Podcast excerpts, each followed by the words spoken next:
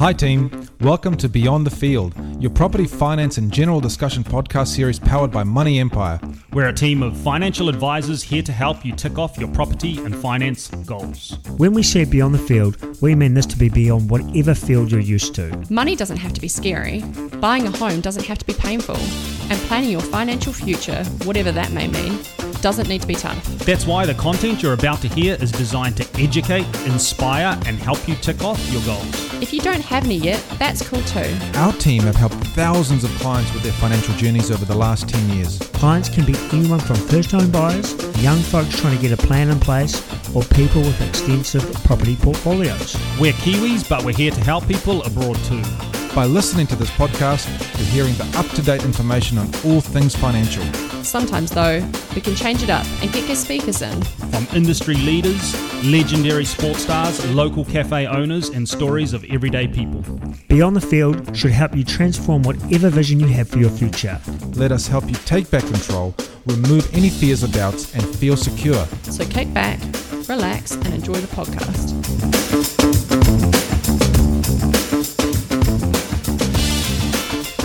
My name is Kane Wallstrom. I'm Goran Lonka. I'm Issa Nasiwa. Topic today, and this is a big disclaimer and waiver interest rates are super low, and you're sitting on a pile of cash. So, this is personal preference and opinion. Goran.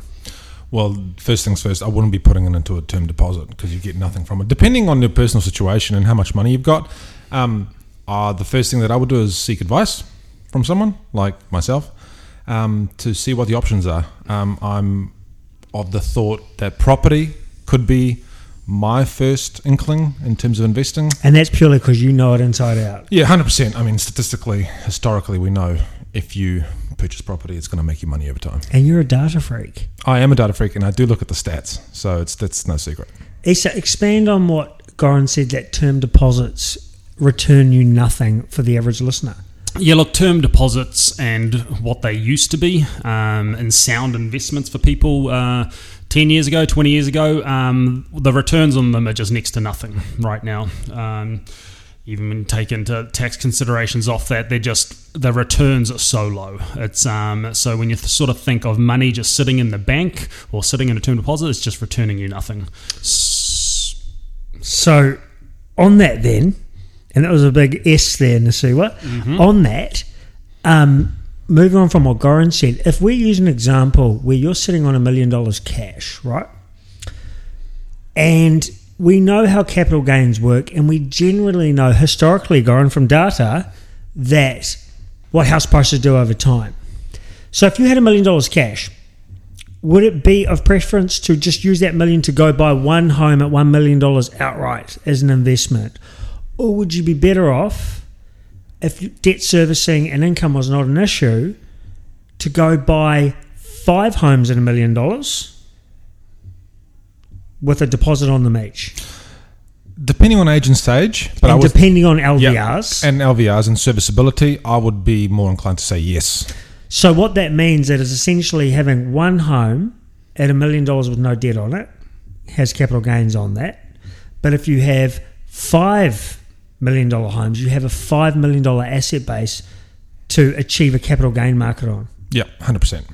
Thoughts, Issa? Yeah, you know, two assets are better than one. You know, often we see people sitting with, you know, no debt on their home and then they think back and how their homes have doubled in the last 10 years. And you sort of scratch your head thinking, oh, imagine if I did two, you know, two, why don't I do three? And that's what we have seen a lot of successful people do, and especially in property, um, is their asset base is really large. And we've just seen, you know, three, four homes in, in the last, you know, 10 years just uh, double in price. So, you know, some smart decisions made by them. And what's the bet? They probably got some advice way back then as well. Because that scenario, five homes at five million dollars, if you're just using ten percent as a round figure, that's going up five hundred grand every year. Whereas a million dollar home with no debt on it is obviously getting capital gain. It's going up a hundred grand a year, but you are getting a cash flow from that. I think if you're conservative, you would be a little bit more prone to sort of think and go, well, no, I don't want to pay interest. I don't want to get a mortgage. That's mm. fine. But more than likely, if you do do that, you're not going to come out as better off as if you would if you had invested into four or five. And he said that leads us into interest rates.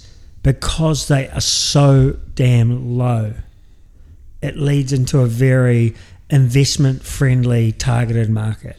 Yeah, look, we've seen interest rates drop so significantly over the last few years. Um, there's people out there that, you know, a few years ago had negatively geared properties. Um, they've just stayed the course of time, and now interest rates are so low, it's so cheap to service um, the debt that they have. So, you know, really primed for investors and, and I guess people in general that have stacks of cash and have used them.